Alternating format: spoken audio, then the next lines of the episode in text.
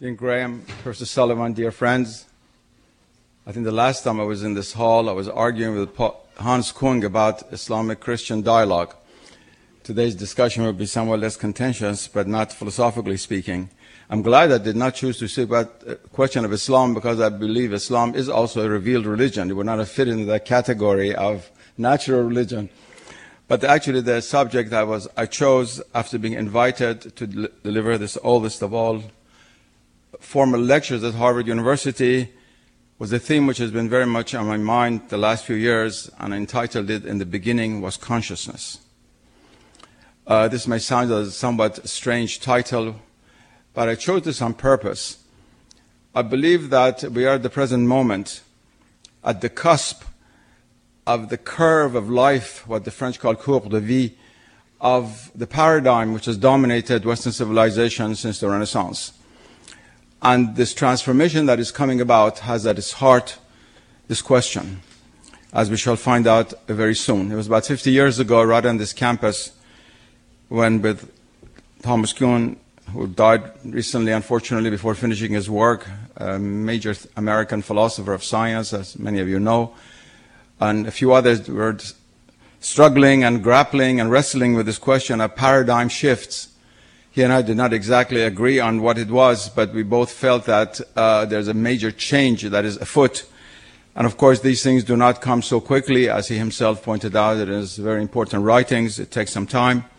But I do believe that it is a time that the most important questions that face present day civilization will involve not only solutions within the present parameters within which we think, but those parameters themselves, that is, the paradigm within which human beings carry out their intellectual and also practical activities. So, in the beginning was consciousness. And the original title of my talk was not only In the Beginning Was Consciousness, but In the Beginning is Consciousness. Because this in the beginning is not simply a past time it involves a principial reality. Let me begin by quoting from several of the sacred scriptures of the world. In the Rig Veda, the oldest of all Hindu sacred scriptures, we read, One alone is the dawn, beaming over all this. It is the one that severally becomes all this. The one who is Sit, Sat, Chit, and Ananda, that is, both, all three being blessed, uh, state of being blessed or in state of bliss, and of course, consciousness, Chit. Same in the Tao Te Ching, the pr- primary text of Taoism and also its influence upon Neo Confucianism, of course, we all know. The nameless Tao is the beginning of heaven and earth the name Tao is the mother of 10,000 things. So the, at the origin, you have the Tao, which in fact is consciousness. I'll come to consciousness in a moment. And of course, we all know the book of John. In the beginning was the Word, and the Word was with God, and the Word was God. In chapter 6 of the book of John, Christ said that my Word is spirit and life. So this Word is not simply Word in the ordinary sense, but it's spirit and life. And finally, in the Quran, in chapter 36 the Surah Yasin, but his command, when he intendeth a thing, is only that he saith unto it, Be, and it is. Kun fayakun. And so the origin is very explicitly stated in the Quran to be the command of God, which is itself, as the word Amr, A-M-R, is considered to be on the level of what we call logos in the logos theories of theology and philosophy, logos doctrines. Now, when we turn to traditional philosophies all over the world, uh, we see this almost remarkable unanimity. We think of the zero, of the lambda, of Pythagoras. We think of the to agathon, of Plato, Aristotle's divine intellect. We think of the esse of St. Thomas Aquinas, with the capital E, of course, which is also consciousness, which knows the divine being and its correspondence, of course, in Islamic philosophy, to which St. Thomas Aquinas was so uh, close. And outside of the circle of Western Asia and Europe, in the Abrahamic world, of course, we think of Atman in Advaita Vedanta in Hindu metaphysics, which is pure consciousness, the self, which is the origin of all things, and also the role of the Tao in the new Confucian philosophies of the 12th, 13th century. You can go on and on and on. So where's the exception? The exception really is to be found in the world in which we happen to be living. Before modern times, there were philosophies for which consciousness was not primary and in the beginning. We see it in the Greco-Roman antiquity, we see it in certain schools of Hinduism, but they were really minor. They did not dominate over the vision, over the world view, the Weltanschauung of the civilizations in questions. Uh, and in all of these civilizations, there was a mentality in which in the beginning did not imply only a beginning in time somewhere back there. We shall come back to that. It's very important. It's very significant that in English we say in the beginning was the word. In the Vulgate it says in principio erat verbum. So in the principia, in principle was the word. And not only temporally. And these other civilizations were all very, very fully aware of this. Now, uh, the reality of the primacy of consciousness begins in modern times at the end of the Renaissance, especially with the scientific revolution. Before I turn to that, uh, it's very important, if we're going to be philosophically serious, of course, to define what we mean by consciousness. Uh, those people who believe that philosophy should only deal with what is operationally definable, that is making philosophy a handmaid of physics and engineering, of course, there's certain concepts with which they do not deal namely what's behind me, the word veritas, which should be taken off, if not put in the philosophy department, because that cannot be defined from the point of operational uh, methods that is used in analytical philosophy. But the universal concept of philosophy is to that which I'm appealing and the traditional understanding of philosophy, which also is very rigorous, but not necessarily operational, because it's impossible to define consciousness operationally every time you try to define consciousness, consciousness operationally, you have to make use of consciousness in order to do so. It's like the famous uh, saying of Pascal that you cannot define t- to be because every time you use a sentence, you say c'est, that is, it is. And you're already using the verb to be in order to define it. So, of course, then you have a circular argument, and that's not acceptable. Now, it's a paradox that something as obvious as consciousness cannot be externally and operationally defined. That is true. But we all know what consciousness is, even if through some kind of solipsism or at least a kind of inward uh, way of uh, deluding ourselves as being the only reality, we might deny the world out there, or through some kind of sophism, try to deny the reality of consciousness. We do so in both cases through the use of consciousness. Consciousness is the most primary reality with which we judge every other reality. Uh, consciousness for these traditional civilizations, for religions and philosophies, was not a state, it was a substance. It was not a process. It was something that was, like being itself, which was at once luminous and numinous, at once knowing and knowing that it's knowing, knowledgeable of its own knowledge at once the source of all sentience, of all experience, and beyond experience by having knowledge that is experiencing something. That is why even the most skeptical philosophers had a great deal of trouble negating it, even those who were skeptics from a religious point of view. We have the supreme example of that of skepticism, of course, in the famous Cartesian method. Descartes was, I think, wrong in many ways, but he was right in one thing. And that is that if you doubt everything, you cannot doubt the fact that you're doubting. And it's from this comes, of course, the famous cogito ergo sum, the cogito of Descartes, that is, I think, therefore I am. The therefore is unfortunate because the therefore has other consequences. Uh, Descartes should have said, I think, therefore God is, but he forgot that. But nevertheless, the fact that if you negate everything, if you doubt everything, you cannot doubt the instrument with which you're doubting. And if you think this is, begins with Descartes, the great Persian philosopher Ibn Sina, Avicenna, over a thousand years ago talks about the hanging man, al-insan al-mu'allaqa. That is a man hung in the middle of space. So his feet do not touch anything, his hands do not touch anything. He doesn't know where he is. He can doubt the existence of the earth. He can doubt the existence of the air. There's nothing that he can not doubt.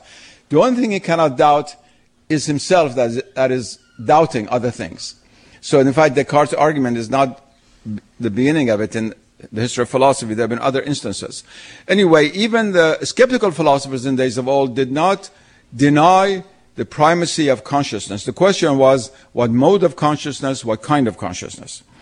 But I don't want to spend my whole lecture just defining consciousness. I want to get back to the significance of, of it metaphysically and its loss for our life, religiously and otherwise. Now, as I said, I believe that it was really at the beginning of the scientific revolution that in the beginning was consciousness was seriously challenged. At first, it was not challenged uh, outwardly by those who were the great masters who created modern science, so especially certainly not by Johannes Kepler and Sir Isaac Newton, both of whom had even a mystical aspect of religion and they believed not only in God, but they believed in a kind of mystical vision of God, each in his own way. And even Galileo the Maverick, he did, could not even imagine denying that God created the world. That was not behind, uh, in the point of discussion. But once having set up this world view in which God becomes only the creator of the world, uh, two things set in. First of all, the levels of consciousness are all, in a sense, reduced to a single level. Uh, that is, the multi leveled structure of the world of consciousness, which you had traditionally, from divine consciousness to the consciousness of the angels, of the great intellects, of the great saints and sages, all the way to our consciousness of ordinary human beings, that was all reduced to a single level of reality and people spoke of consciousness as being ordinary human consciousness. The second consequence, which is even more devastating from the point of, of our discussion here, was that it was accepted that God created the world, and of course God had consciousness because He knew. He's the knower. And He had all the other attributes which uh, we attribute to consciousness. But after that had nothing to do with it. That is the deistic position which came to the fore for a long time and gradually replaced the theistic position after Paley and others, natural theism sort of went out of the window in England. And many of these lectures on natural theology had trouble in the late 19th century, early 20th century on this very issue. Natural theology was considered to be, in fact, an oxymoron, uh, uh, not having any uh, real significance and meaning. So that theism was a very temporary matter. What lasted much longer was a deism within which it still functioned to a large extent. During the last 40 years, we keep talking about the Big Bang Theory, Big Bang Theory, Big Bang Theory. There have been lectures even held on how that is related to perhaps to the fiat lux of the book of Genesis or قال الله كن فيكون of the Quran and the Abrahamic world of seeing a creator God create the world suddenly, and this is very theological. But the consciousness of God is irrelevant to this uh, because once the Big Bang has taken place and the universe is there, we are not interested in any consciousness in the universe. There's no such thing. It is always energies and material particles. So take, consciousness is taken out of God's creation. And that is what takes place in the 17th century. And it becomes an epiphenomenon in the human state, to which I shall turn in a moment. It is with the help of this uh, mechanical view of the universe, complemented by the Darwinian theory of evolution in the 19th century, that essentially the category of consciousness becomes irrelevant in human life.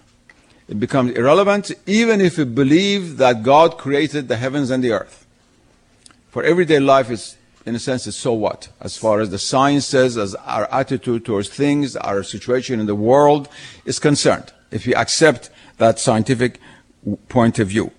And uh, it is this which led this, uh, finally to the idea of always trying to explain by reduction. I mean, that's one of the most important characteristics of modern thought. Explanation through analysis, but not through synthesis. That is, the whole is never greater than its parts, and uh, therefore we are always after ultimate particles. When I was a physics student at MIT, they thought that within five years we'll discover all the ultimate particles of matter. I mean, the Nobel Prize winning physicist. 50 years later, we're still looking for ultimate particles, and we'll be running, and then particles will be running, and we'll never catch up to them. Because of metaphysical reason, because it's not just a few billiard balls that just happen to be very small, and we just haven't found the little ones in the corner and put them up together, and we create the universe. But we have this idea. As soon as we go to a doctor's office, that's what's at play. We are reduced to what the MRI says on the board. And the rest of us doesn't count, and whatever is not on the MRI. And that is reduced to the biology, biology to the uh, chemistry, chemistry to the physics, and so forth and so on. This reductionism, which then takes hold, and in which, in fact, if you even talk about consciousness, it is irrelevant as far as, as I said, this even science of the body is concerned. It's only now that Harvard University has started a spirituality and healing program at the medical school six, seven years ago because we only know too well how our consciousness does affect our body in remarkable ways. But it's not supposed to. We cannot explain it according to the model, the prevalent model that is around. And we finally end up at the tail end where enter, we enter into the realm of quantum mechanics in which again paradoxically we have to accept consciousness because we cannot never know anything without observing it. And uh, the question that psychons that some of you may have heard of, some physicists have spoken of, of course, most physicists have not accepted, that we have uh, psychic particles, that is, consciousness particles, along with neurons and so forth, and um, neutrons and all the other things that are around. Uh, that is itself is a way of trying to come to terms. so we end up with this paradox that we cannot really understand the universe quantum mechanically without a consciousness to observe the events and what makes the uh, vector uh, collapse, the, the, state vector collapse, which is a very important philosophical issue, whether it's us as the observer or God as the creator, that a lot of debate has taken place. But anyway, the element of consciousness is, has grabbed us by the neck and won't let us go. And then the remarkable thing is that when we come to the end of this period of the gradual dissolution of this Renaissance 17th century paradigm, the other extreme enters into Western society. For example, Hinduism is at the antipode of this 17th century view in which everything has consciousness. The stone's being is a form of stony consciousness, if I can use such an English term. But the, in Hinduism, that would be perfectly uh, understandable. In our terms, it's not understandable. And up the line, all the way to human beings, and it's, uh, it's not panpsychism. Is, uh, that's quite something else. But you also ha- so you have the Hindu doctrines, other ideas coming from the East, and then all you have the, all the occultism and the pseudo uh, sort of religious elements which talk about panpsychism and all kinds of things coming into that very world, which had negated the reality of consciousness from everything in the world except the human beings and perhaps God. If you believe in God, if you, whether you believe or not, was irrelevant to our situation in the world as far as the world around us was concerned. Now, uh, this banishing of consciousness from the cosmos, uh, denying that in the beginning was consciousness and also in principle is consciousness at the present moment, has had very deep consequences, I believe, for the human state, for what we are suffering through, what we're going through today, and I thought that it would be important to say a few words about it. Let's not forget that we don't want to accept this, but the scientific theory is that consciousness is an epiphenomenon in the cosmos, possessed by very irrelevant people on a very irrelevant planet in a very irrelevant galaxy who happen to ha- know all of these things to say that they're all irrelevant. But that part nobody talks about. Uh, that second part nobody talks about. So, and so it's not really considered to be a major reality in the cosmos. In fact, it's not even a minor reality. It's practically not there. We have a cosmos which is not only dead, but without consciousness. And uh, nevertheless, consciousness studies it uh, in, a, in, a, particular mode of consciousness that we have.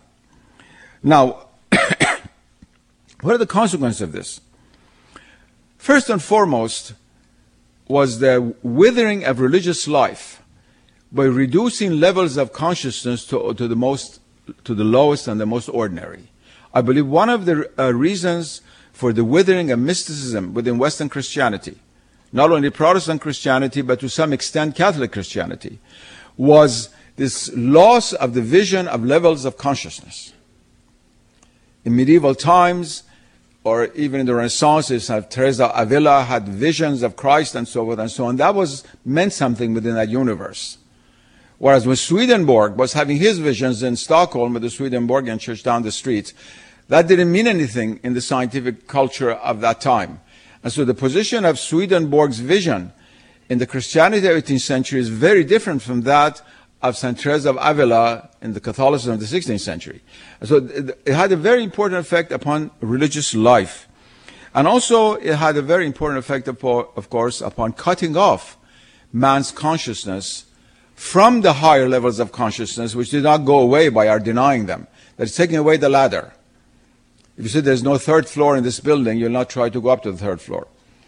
Uh, and therefore, the quest for transcendence, for the empowering, you might say, and illuminating of our consciousness, which was always the goal of all traditional civilizations, became irrelevant. Our desire for perfection became horizontalized, gaining more and more information, but not necessarily luminous knowledge, which means a transformation of one's consciousness. Another consequence of this was the realities of religion became lost. They became either meaningless or reduced to metaphors or simply historical accidents and so forth and so on. It's not accidental that all of these philosophies of religion that, that developed from the 19th century onward are either based on uh, historical reductionism of reducing historical realities to what can be understood materially and denying everything which cannot be proven in a laboratory at Oxford or Harvard. Since we cannot walk on water, Christ could not have walked on water, certainly.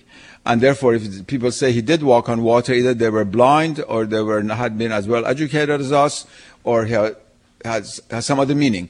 So the whole question of the language of religion, the way it spoke to humanity from the greatest miracles, the founders of religion, to everyday religious life, of course, became unreal. The turning away in droves of people from religion in the 18th and 19th century is not at all accidental. That is, religion addresses the humanity in a universe which is full of consciousness. Not only is the divine reality consciousness, you have hierarchy of angels, of various conscious beings, now reduced to UFOs. I shall come to them in just a moment. Uh, or in, in the non-Abrahamic world, there's a in the Buddhist uh, Tibetan tradition of all of the hierarchy of the various uh, Buddhas and Avalokiteshvaras and all kinds of uh, beings, uh, uh, in, intermediate worlds, the world of Hinduism, all the gods and goddesses, and you can just go down the line. There's no religion in which the universe is not filled with consciousness. Even with these most rationalistic Muslims who try to interpret uh, Islam uh, in a very dry and rationalistic manner, they cannot de- deny the reality of the Archangel Gabriel, without which there would not have been a Quranic revelation. They cannot deny the verse of the Quran in which this is written.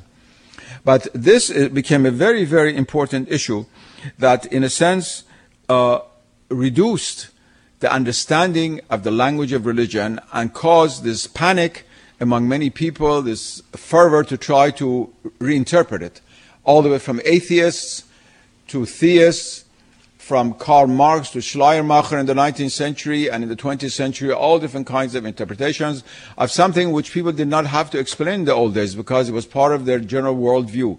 It was part of the universe. God could speak to the trees as well as to us. Uh, and, uh, angelic beings could manifest themselves. They could bring knowledge. Knowledge, consciousness was unlimited, of course, to the human order. And it even affected the relationship between the human being and God. And it's true that uh, this, these events did not destroy the reality of God in the minds of many people, but it did affect that relationship. Even the question of prayer and the efficacy of prayer. How does God answer prayer? Of course, in a mechanistic universe in which consciousness is put at the beginning in time, this is a very difficult thing to explain rationally. What are the agencies through which the divine can come into our lives? And so it had to be done through emotions. Most uh, theologians in the West try to explain this emotionally without really confronting intellectually, in the most rigorous sense, the challenge of the mechanistic universe. They try to circumvent it. And of course, Christian theology suffered a great deal, suffered a great deal in the battles that were fought because he had to accept more and more a scientific point of view Even today, we have the, all this movement for, the, for better relation between religion and science, started by the Templeton Foundation. I was their advisor for several years, but I don't have time. Now, I withdraw myself. But it's always the theologians have to give. The science have never to give anything.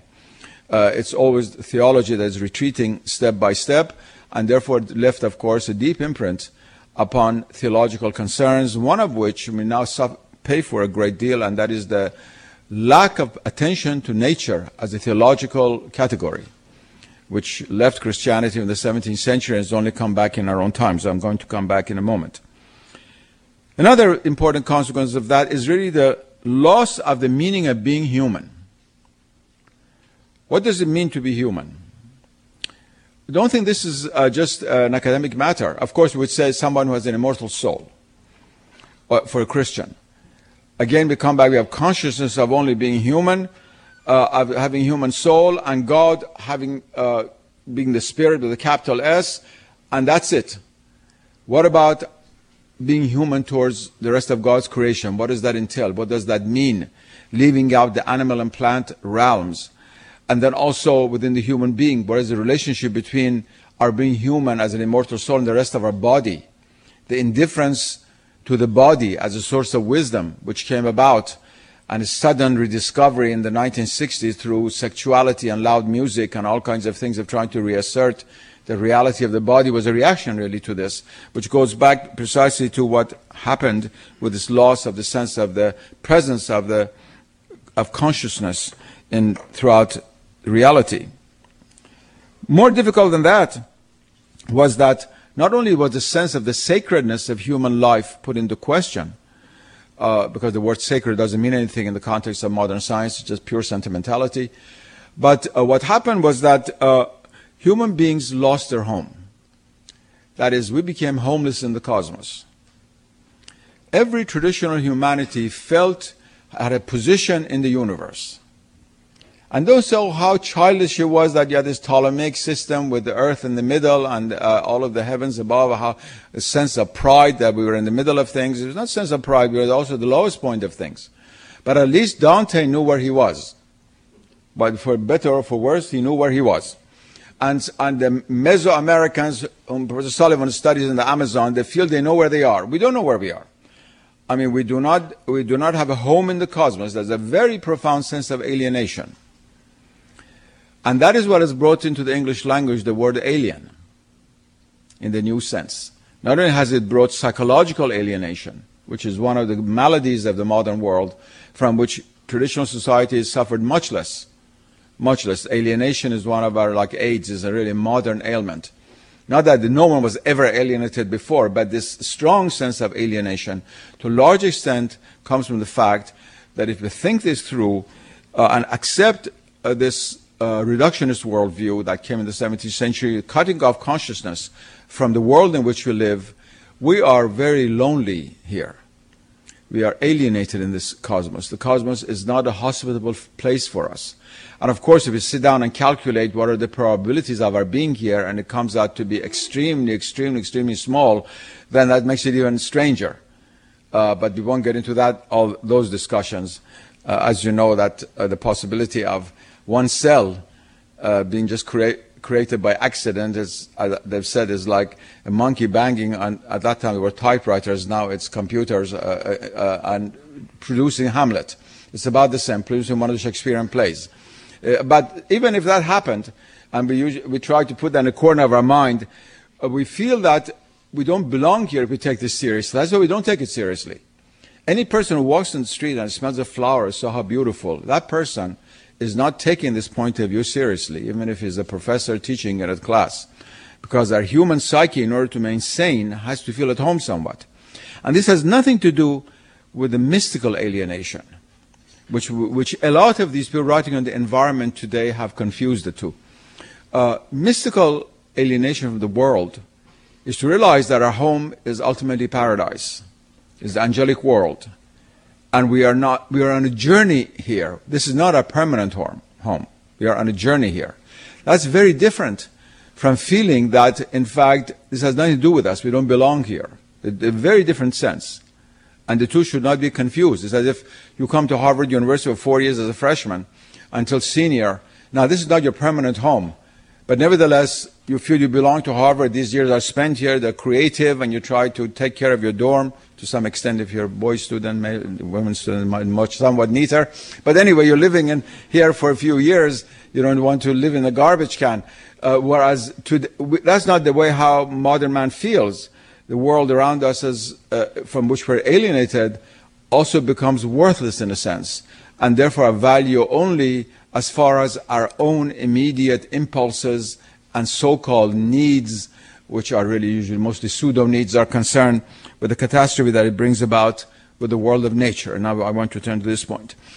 Uh, the consequences of the alienation from the world and this loss of vision of consciousness as being, in a sense, omnipresent throughout creation, most of all, of course, is in the relation that has been created between modern man and nature, modern men and women.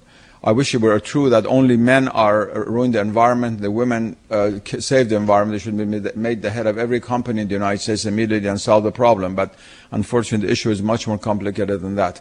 Uh, but uh, I'm using the word man here in, uh, in, the older sense of the term, not male. But in the human being and the environment. This uh, issue, of course, is now very much in the center of our attention. I remember that right in this library, in the early 60s. I spent the summer when I was teaching here at, at, Harvard doing research on the book that came out as Man and Nature, the Rockefeller Series Lectures, which I delivered the year after at the University of Chicago, which is still in print, like, like the three Muslim sages. We sort of foretold the environmental crisis. Uh, none of the theologians, either here, some of my friends, or in England, were at all interested in what I was saying. That the theology of nature was a non existent category. Nobody was interested in this. And uh, they said, What is all this you're talking about? And they were angry at me uh, for even speaking about these matters. Uh, the fact that the environmental crisis has a religious, theological, spiritual basis. It's not just bad engineering, as some people think, as a deeper root. And I think that has everything to do with what we think of the world around us. I mean, what is this tree I'm looking at at the window? If it's just wood for my fireplace, if the fox is just skin to put around my wife's neck, and this mountain just iron from which to draw, uh, ex- extract and make cars, that's a very different attitude than if I look upon these things as sharing my own reality. Let me put it in a very common, everyday sense, like we do with our pets. I mean, none of us would accept to have a fried cat for dinner. Uh, God forbid. My, cat is right now in the hospital. I've just paid $1,000 since yesterday just to get her uh, uh, operated. So I, I sympathize. I, I, love animals. But we never think of it, those who are animal lovers, because that animal shares in our reality. We talk to our cat even, or a horse, or a dog, and so forth. We feel they have consciousness. If we had accepted the Cartesian view, these are mechanical beings, sort of uh, creatures, machines, uh, we did not share in our reality, we would do with them what we've been doing with the macro nature around us, decimating it, decimating the names of, in the name of human needs, and cutting, sitting on a limb of a tree and cutting it without knowing that we're going to fall down and break our neck very soon. And great tragedy is that now we don't even want to talk about these issues anymore. The last two years, it's been put on the back burner, as if it were a minor issue about, let's say, how to improve the saddle of horses in Texas. That would have been for the top of the list if I had been there, made, made the wrong state, in the wrong state, let's say Massachusetts. Uh, and uh, we don't think about it anymore. But it's, a, of course, a crucial, crucial matter, which I believe is a direct consequence of uh, uh our alienation from a world in which there is no participation in the same reality. Because even if you say, oh, my body is made of stardust and I'm, i share this, the dust of the stars. This is all nice poetry, but it doesn't mean a darn thing. Because what consciousness do I have of my own dust except a reality within my consciousness? And when I identify myself with a star, it has to be something that identifies with my consciousness. Otherwise, the word D-U-S-T, uh, what the heck does it mean? It has to be something for which has meaning within my consciousness, and that's what's lacking. Now, to get to a more philosophical issue, uh, when you negate that in the beginning was consciousness, and you end up with this uh, idea of consciousness being an island, uh, within certain creatures known as human beings who occupy a certain planet called the Earth. How do we know? How can we know anything? The Cartesian bifurcation has never been solved, its solution. Uh, everything we say is, is really not the complete solution. How do I know that some, something is out there? If because I cannot say that the neurons in my brains reacting. So what? what? What, Neurons and consciousness are not the same thing. It's a very, very big jump. Very big jump. It's a, like the jump between uh, the board or canvas and the painting by Raphael on top of it. They're not the same thing. Uh, we just say this I mean, to please ourselves. But really, what, how is it, is it possible for us to know the world out there if there is no common category, nothing that unites the knower and the known? This enfeeblement of methodology, which was never a problem for traditional philosophies, nobody was really very much concerned with because it was very easy to explain, has everything to do with the total and radical partition between what we call consciousness and matter. Whatever the word matter means, I don't even want to use it, but the material world, corporeal world. There's this uh, very, very deep, categorical, absolute division between consciousness and matter. And therefore, how can one know the other? Now, we don't claim that matter knows us. We don't claim the other way. Because uh, knowing is one of the attributes of consciousness. And since we do not attribute any uh, power of consciousness to matter, material things, we do not say that they know. I once asked a question of one of my physics professors, I was telling my dear friend Doctor more about this the other day. Uh, uh this question, when I was at MIT, I said, look, we just studied integral calculus, and we learned that you can integrate uh, the trajectory of a particular object that you throw into the air uh, by, uh, through mathematics to find out exactly what that uh, trajectory is and where that thing will land. Now, this object, this little pebble or whatever it is that you're throwing out, obviously does not know any calculus and cannot integrate the function. How does it know exactly where to go? Why does it never miss? Why does it always go to the same place? So, oh, these are laws of nature. Don't ask about these things. They're in physics. But it really didn't answer the question. If you had the traditional understanding of nature, that's not so difficult. Uh, supreme consciousness, in a sense, impinges through various levels of reality upon the ether and the ether upon the elements and the elements upon what we see out there, uh, certain norms, certain orders, which then we observe. And so even the laws of nature, which we'll be able to observe, far from being simply subjective whims and fancies, which scientists would not accept either, they believe it to be objective, has a reason why it's subjective, and it's understandable, it's coherent from that point of view. But of course, this is something that we can no longer rely upon uh, in the way that we think about knower and known. And this leads me to another very important point. Since we've become marginalized, since consciousness has become marginalized, since we categorically deny the possibility of consciousness outside of the human domain, we're at a loss what happens when something in the human domain goes outside of this room that we have determined for it and either seeks or claims to find consciousness elsewhere. This problem never existed before. The question of UFOs, aliens, abductions. Now, look, uh, this too easy to say these are all crazy people. Throw them into the asylum. That's it. Uh, all civilizations have negated and rejected people who had a worldview other than the dominant worldview of that civilization. But they didn't do it in the name of science. We do it in the name of science. We have a very famous professor here at Harvard, John Mack, who studied hundreds of cases of this clinically, scientifically.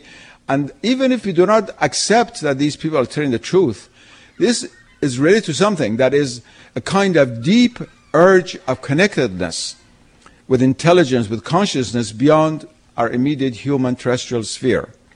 And it's not accidental, it's not part and parcel of pop culture, of common culture. Children are brought up with it movies on aliens and so forth, science fiction. What function does this fill? What is it doing? Why is there so many people interested in these things?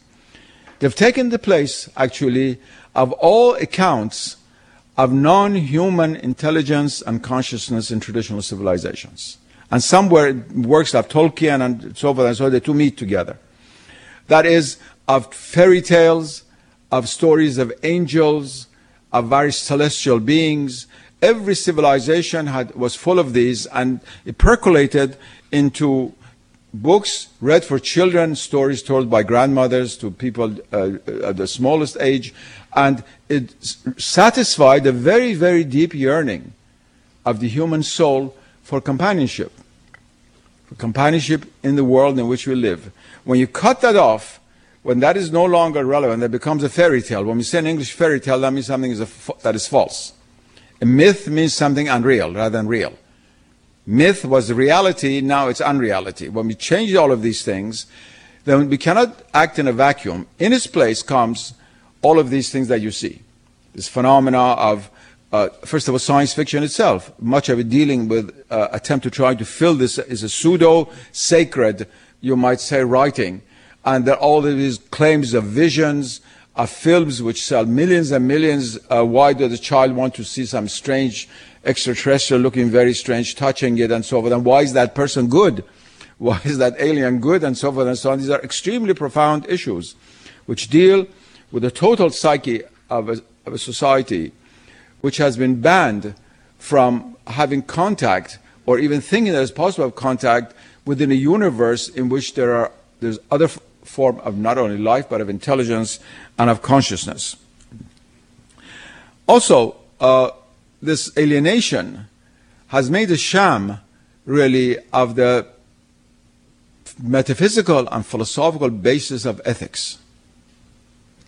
This is a very big claim that I'm making, and it's really subject for another day. Some other person should talk about this, but let me just say a word about it. In all periods of human history, Ethics was related to a vision of reality, had a cosmic aspect. We think of the Battle of Ahriman and Ahura Mazda, Zoroastrianism. We think of the treatise of St. Augustine on the good. We think of Neo-Confucianism. You know, whatever world you're going to. Uh, that's a kind of permanent condition of all serious ethics. That is, ethics was never only human ethics for human beings. It had a cosmic aspect. It had a cosmic aspect. There was a triangle the, for the Abrahamic world, at least. You had God, or in Hinduism, Ishvara. You had the human being, and you had the world, the cosmos. And in the world of ethics, there was a correspondence. What we have done is that through this depleting of the cosmos in which we live, of consciousness, uh, made any ethical act towards the world of nature contrived. With vis-a-vis human beings, uh, sorry, we say we're, let's say Christians, we follow Christian ethics, and my, I've been very respectful to my neighbor, and uh, thou shalt not kill, and so forth and so on. But why should not one cut a tree? Why should one not kill a particular animal, and so forth and so on? in the old days, in the Old and New Testament, there were explanations given for this. Animals also had souls and so forth, but that has been all gone. And any kind of environmental ethics, which is based on this atomistic or scientific, I don't call it scientific, scientific view of the world, is based on sentimentality. Is not based on reality, if we accept that as reality. It's based on sentimentality. It's like saying sacredness of human life. one breath, it says sacredness of human life, with the next breath, we say we're nothing but DNAs. What is sacred about DNA? Just some uh, molecules banging against each other in certain configurations. If you reject the sacred, if you reject that the imprint upon the DNA is a theological concept of the Word of God being imprinted upon DNA, which is this is meaningless statement in modern biology. Where does the sacredness come from? But in the human world, we can still do. But even the withering away of Christian ethics, which now we see before us after several hundred years, of Christian ethics surviving in a world in which its cosmological basis was gone is withering away has to do a lot with this. And especially when it comes to environmental ethics, which if we do not uh, create in a serious way, we will not be able to live in the future. That's why these people, let's say, who are animal activists, people like that, they're outside of the mainstream. The mainstream cannot accept them. They're called uh, nutty people, crazy people, people who tie themselves to trees and so on, uh, go on top of trees, refuse to have, come down, and so it will not be cut down. These heroic acts performed by Greenpeace, going before big ships with the little boats and so forth and so on. This is not part of our mainstream because we cannot devel- develop an environmental ethics which is also in accord with the worldview which dominates over our lives. That's why there's such a disjunction for them in our hospitals. Through the purely mechanical treatment of the human body and the fact that some people believe they have a soul and their human body is not just a mechanical gadget, uh, and all of these tensions that we see, and I think that's one of the greatest challenges which the coming to end of this worldview will pose for us. Finally, uh, if we take seriously the rejection of the idea of consciousness being not only the beginning in time but also in principle of the universe, uh, it really shatters all the deepest hopes of human, human beings. First of all, the eschatological hopes, immortality, these all become dreams. And that is why we are the first time in human history, the development of a society in which the vast majority of people did not do not harbor these hopes. Now they're coming back. A lot of people are coming back. Uh, but in Europe, certainly, still that goes on. Great fear brings these hopes back, but it doesn't accord with the worldview. If, if we come from time and space, we cannot transcend time and space. There's nothing that ever existed at the omega point which was not at the alpha point. I've written very strong against Teilhard de Chardin and those kinds of theologians who uh, believe that at the beginning was matter, at the end there will be spirit, because Christ said, I'm the Alpha and the Omega. He just didn't say I'm the Omega. And if we do not have a, a root in consciousness, which is beyond time, which is atemporal, we'll never return to there. And so the deepest aspirations of human beings, which have always been for immortality in the deepest sense, that is, for an experience beyond time and space, based on the idea that we are the only beings always aware that we, we die. Even if we're good scientists, we know we're going to die. Not all the films uh, we can borrow from blockbusters can prevent us from thinking of the fact that sooner or later we will die. Nothing, no diversion can prevent us from that. And therefore, the reality of human life which is the terminus quo of death and what that implies spiritually, that has, of course, been very, very strongly challenged. I believe the time has come, and with this I want to end. The Time has come that we must take this challenge very, very seriously to rethink what is consciousness in relation to our life, in order in relation to the life in which we live, the world in which we live, in relation to our way of knowing, our sentience, our experience, and to also realize what are the consequences of the negation of the primacy of consciousness. Although it is totally logically absurd to deny the primacy of consciousness because as soon as we do so, we do it through consciousness. But a lot of people have done it. Many professors on this campus, behavioral psychologists and the like, of course, do not believe there is such thing as consciousness. It's logically absurd, but they do it nevertheless. But to realize what are the consequences of this for us human beings living in such trying and difficult times. I believe that, of course, ultimately consciousness will have the final say. But it is for us, while we have consciousness in this life, this great, great gift to use it in order to understand what it means to live consciously, to live fully with awareness, to know where we're coming and where we're going. Thank you.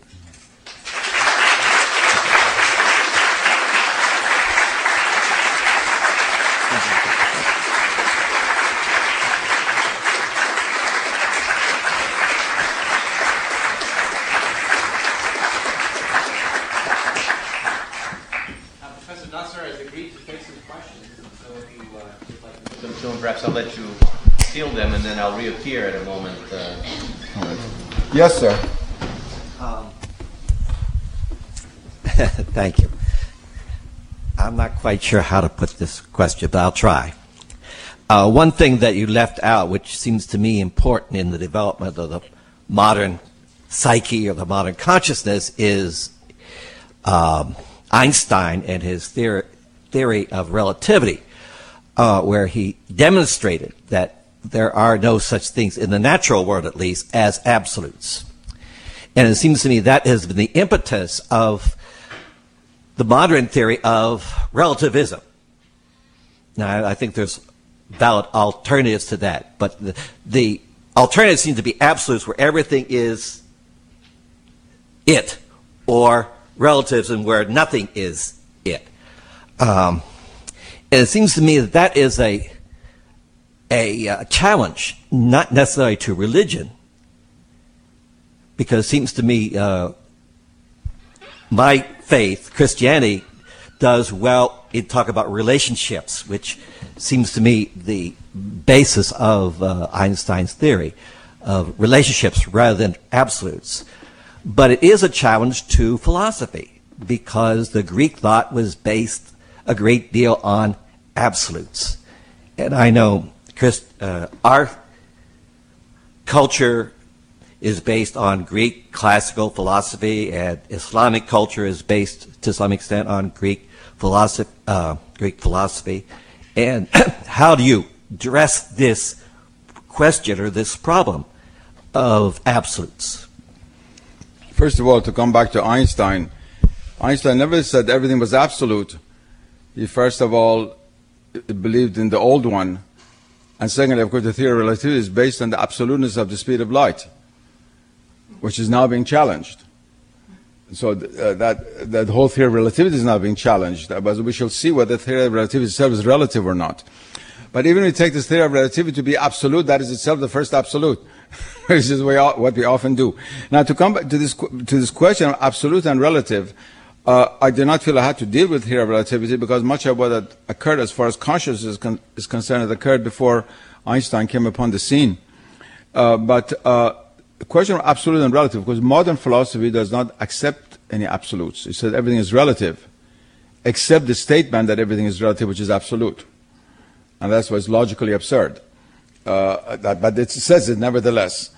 Uh, in traditional philosophies, uh, not everything is absolute. I don't know why you say that. Uh, only God is absolute. For them in Islam, only God is absolute. And uh, the, the, everything else is the domain of relativity and, uh, and relationality. Well, one definition of absolute is that it is non-related.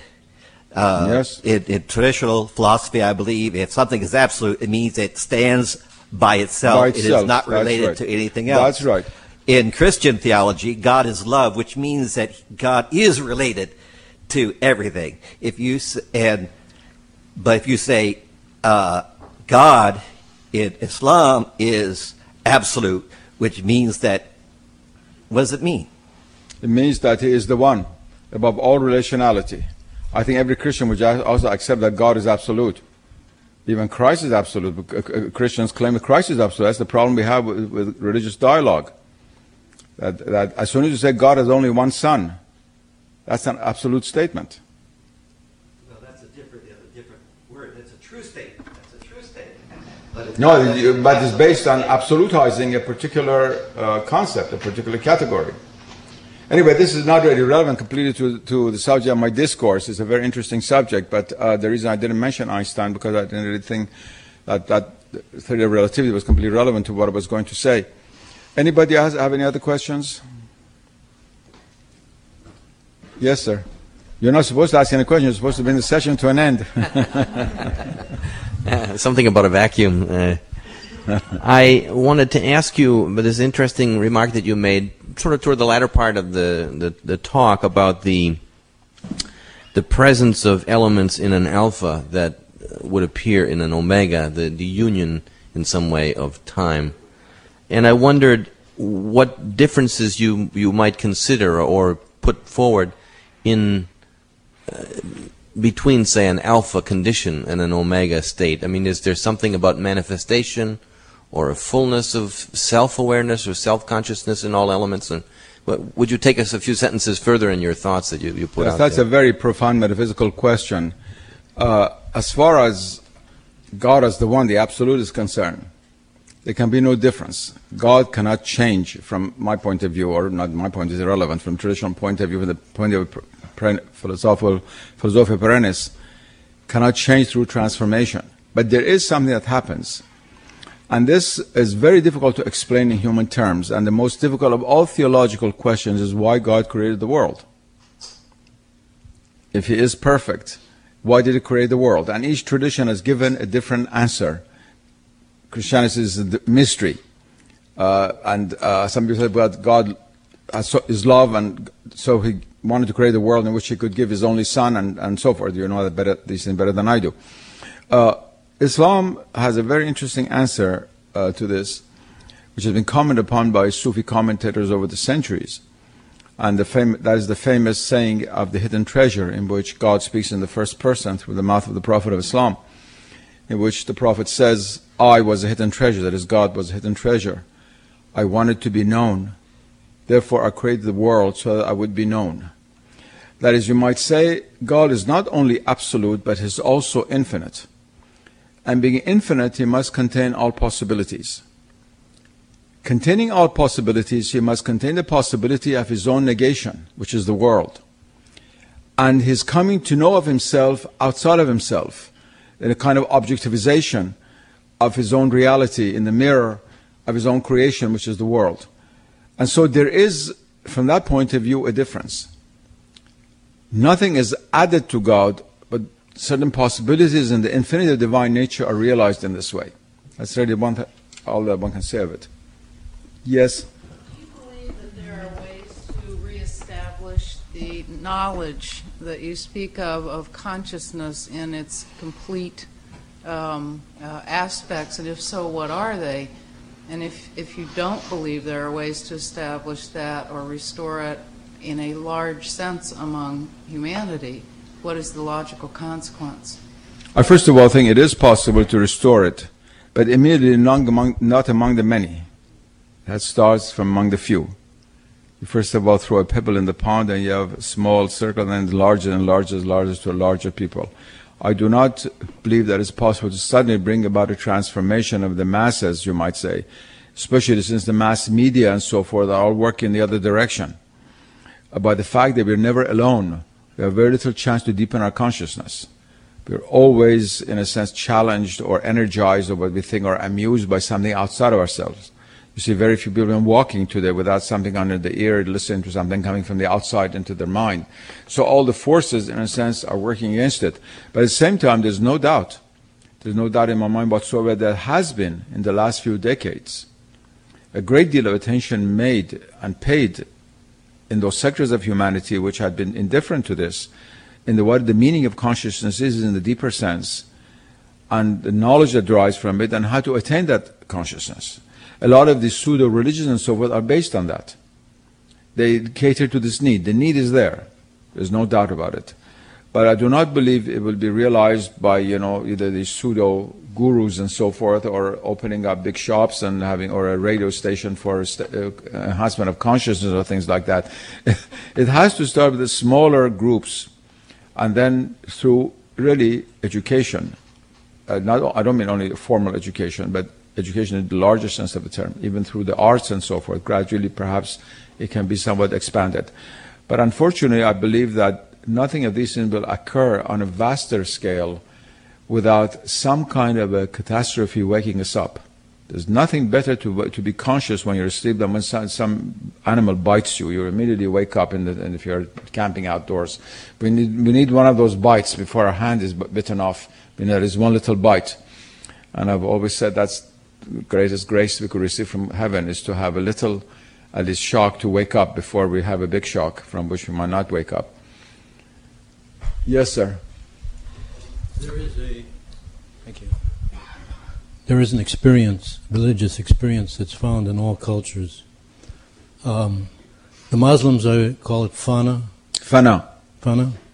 Um, in the West, sometimes called mystical union, or um, born again. In the, in the Midwest, they call it the born again experience. Um, samadhi, so forth. Could you talk about consciousness during that experience? Uh, first of all, I don't think all of these are necessarily the same, especially born again, because one can regain faith in religion. Kind of born again Christian, born again Buddhist, born again Muslim, but not on that level of fana or samadhi. Now, let's say every Thai who comes back to Buddhism, even if we don't want to mention the Midwest, is going to receive samadhi. Nor every born again Christian in Indiana is going to become a Meister Eckhart. I wish that were the case, but that doesn't happen. Uh, but this, this, is definitely true in all religions, and I shall say something about it. Uh, let me just start with the word fana, which he mentioned, which means extinction in Arabic, which means extinction of our consciousness of ourselves. Not in the negative sense, as falling asleep or becoming drunk, of the opening of the consciousness to the divine reality, which is supreme consciousness or supreme reality, where being and uh, knowledge are the same. And uh, there's no use for me to describe to you how this happens because there seems to be something contradictory in it. That is, human beings have the capability of being aware of their own nothingness. Now, if you're nothing, how can we be aware? And so it's really something experiential. That is, but it, what it really is, is that the individual human consciousness dies to its ordinary level of awareness and consciousness. That's, the, that's the death part. But participates in the absolute consciousness of God. And what that means for each person is different. But what it means also is that the limits, the human limits, in a sense, are erased at the moment when this experience takes place. That is one. That's why some mystics have daringly spoken of union with God, and I am God, and I'm swimming in the ocean of God, as uh, Meister Eckhart said, or Hallaj said, I am the truth, and so forth. It's not the individual ego anymore. The ego consciousness has melted away. I was talking about the levels of consciousness. And the consciousness opens up. What you're talking about is the supreme level. There are many intermediate levels. Before you get to samadhi or before you get to fana, you have to cross many other stages of consciousness. Uh, but the ultimate is the opening of our limited consciousness to the infinite consciousness of the divine. That's what it is. I'll take two more questions. Yes? Um, was a fascinating talk. I'm really at a loss how to uh, put my question, but uh, implicit, I think there are two points here. Uh, your analysis of this rupture between tradition and modernity or modern worldviews and the consequences that it has led to. Uh, I'm just wondering that uh, you, you dwelt a lot on the the scientific side, uh, but are there areas to really ponder upon in, in the tradition as well, which may have uh, within the traditional discourse itself, uh, especially in the form of its traditionalism or uh, the religious uh, scriptures and its limitations, which perhaps limitations quote unquote, which perhaps led the scientific discourse to to dispute that. And uh, I just don't know. Uh, is there, is there a way to see some reconciliation between the two rather than seeing them as antagonistic? Uh, although you didn't say it so explicitly, but what, what I'm uh, wondering is that uh, two things. One is uh, how do we look at the limitations of the religious discourse as well, and also if we could find a way not to see them as antagonistic, and then there's some ultimate unity between the two. Then. Uh, first of all, is, uh, there are certain events that took place within both the religious and philosophical circles in the West before the scientific revolution, which made the scientific revolution possible. There's no doubt about that. It was only a one-sided story. It, it comes from both sides. Secondly, the question of reconciliation. A lot of people have spoken about that. Reconciliation between what and what. That is, if you have an absolute claim to particular understand the truth, then you cannot accept another claim which also has an absolute claim. During the last few centuries, almost every case has been in the West religion which has been conciliatory and given up, or science has not given up anything. It's really the dominant power. It is the, in a sense, the religion of the modern world. I say that why jokingly. That's why everybody who wants to sell products on television wears a white robe uh, of a doctor instead of a black robe of a priest, obviously. Uh, so uh, it's not that you have two equal forces. Now you give half and you give half. Second, on the question of the truth, it is not a question of compromise. It's on the plane of action you can compromise. But the, on the plane of truth, neither religion nor science can compromise. What can be done is for, and many individual scientists have accepted that, but the scientific worldview does not accept that, including the most, most philosophers. Because philosophy in the West since the 18th century, with a few exceptions, has become a handmaid of physics since Kant. It is not independent of modern science. So they run along with it, except a few exceptions. Kierkegaard, a few other people, uh, perhaps Hegel. Uh, the important thing is that in the scientific point of view, the scientific view of nature is absolutized as being the only view of nature. And everything other than that is rejected in total as being false.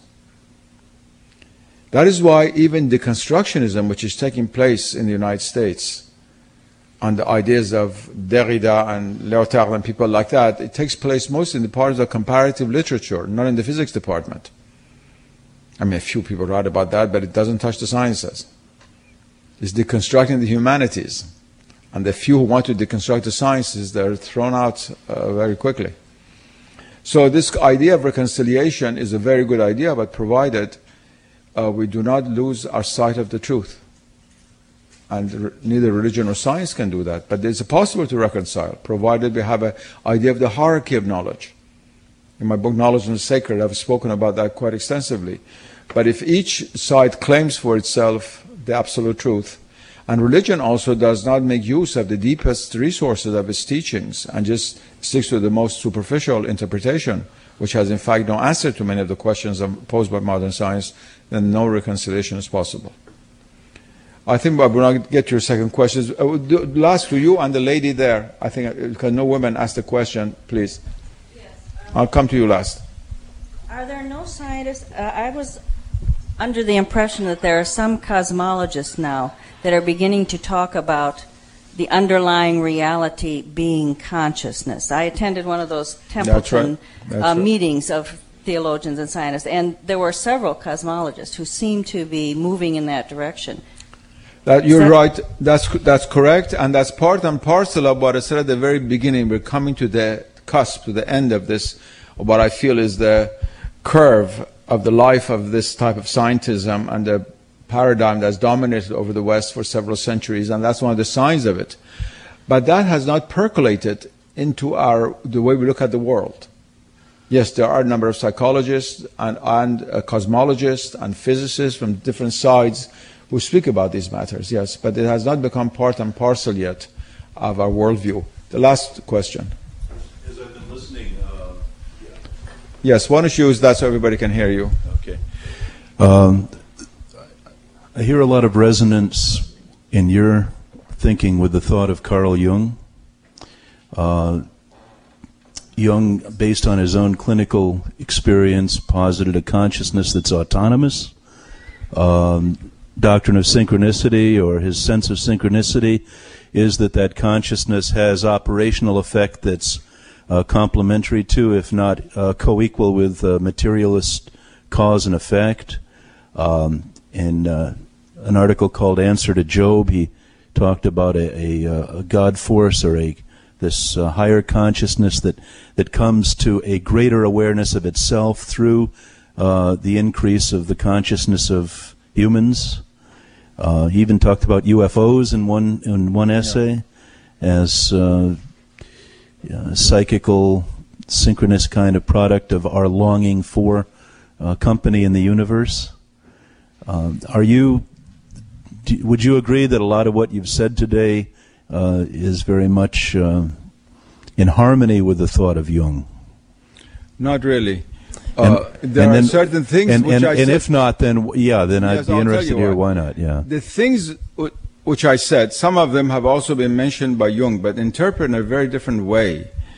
Jung, first of all, never accepted a metaphysics which would transcend the psyche. He never spoke about the divine intellect he psychologized the spiritual realities. For him, there was no distinct uh, division or separation between uh, pneuma and psyche, that is between the spirit and the soul or the psyche. And he saw everything on the psychological level. Of course, he was right in that the psyche cannot be reduced to the material aspects of the body. That much I agree with him. But where we disagree is, first of all, the difference between the spirit and the psyche. Secondly, the source of, for example, symbols, which Jung sees in the unconscious, the common unconscious of a particular ethnic group or society, whereas for people like myself, we believe that's a numinous and transcendent source above the psyche. And also, Jung was really afraid of, conf- and of coming to the to face the reality of God. He evaded it. He evaded it as much as he could. And whenever in his life an occasion came for him to meet a very important spiritual authority of various religions, he tried to evade it. Because I think uh, this idea of psychologizing the spiritual, uh, th- seeing people like that threaten that vision. Uh, the spiritual is not the psychological. And the seat of consciousness is not in the psyche. It is beyond the psyche, but the psyche shares in it, definitely. Thank you very much.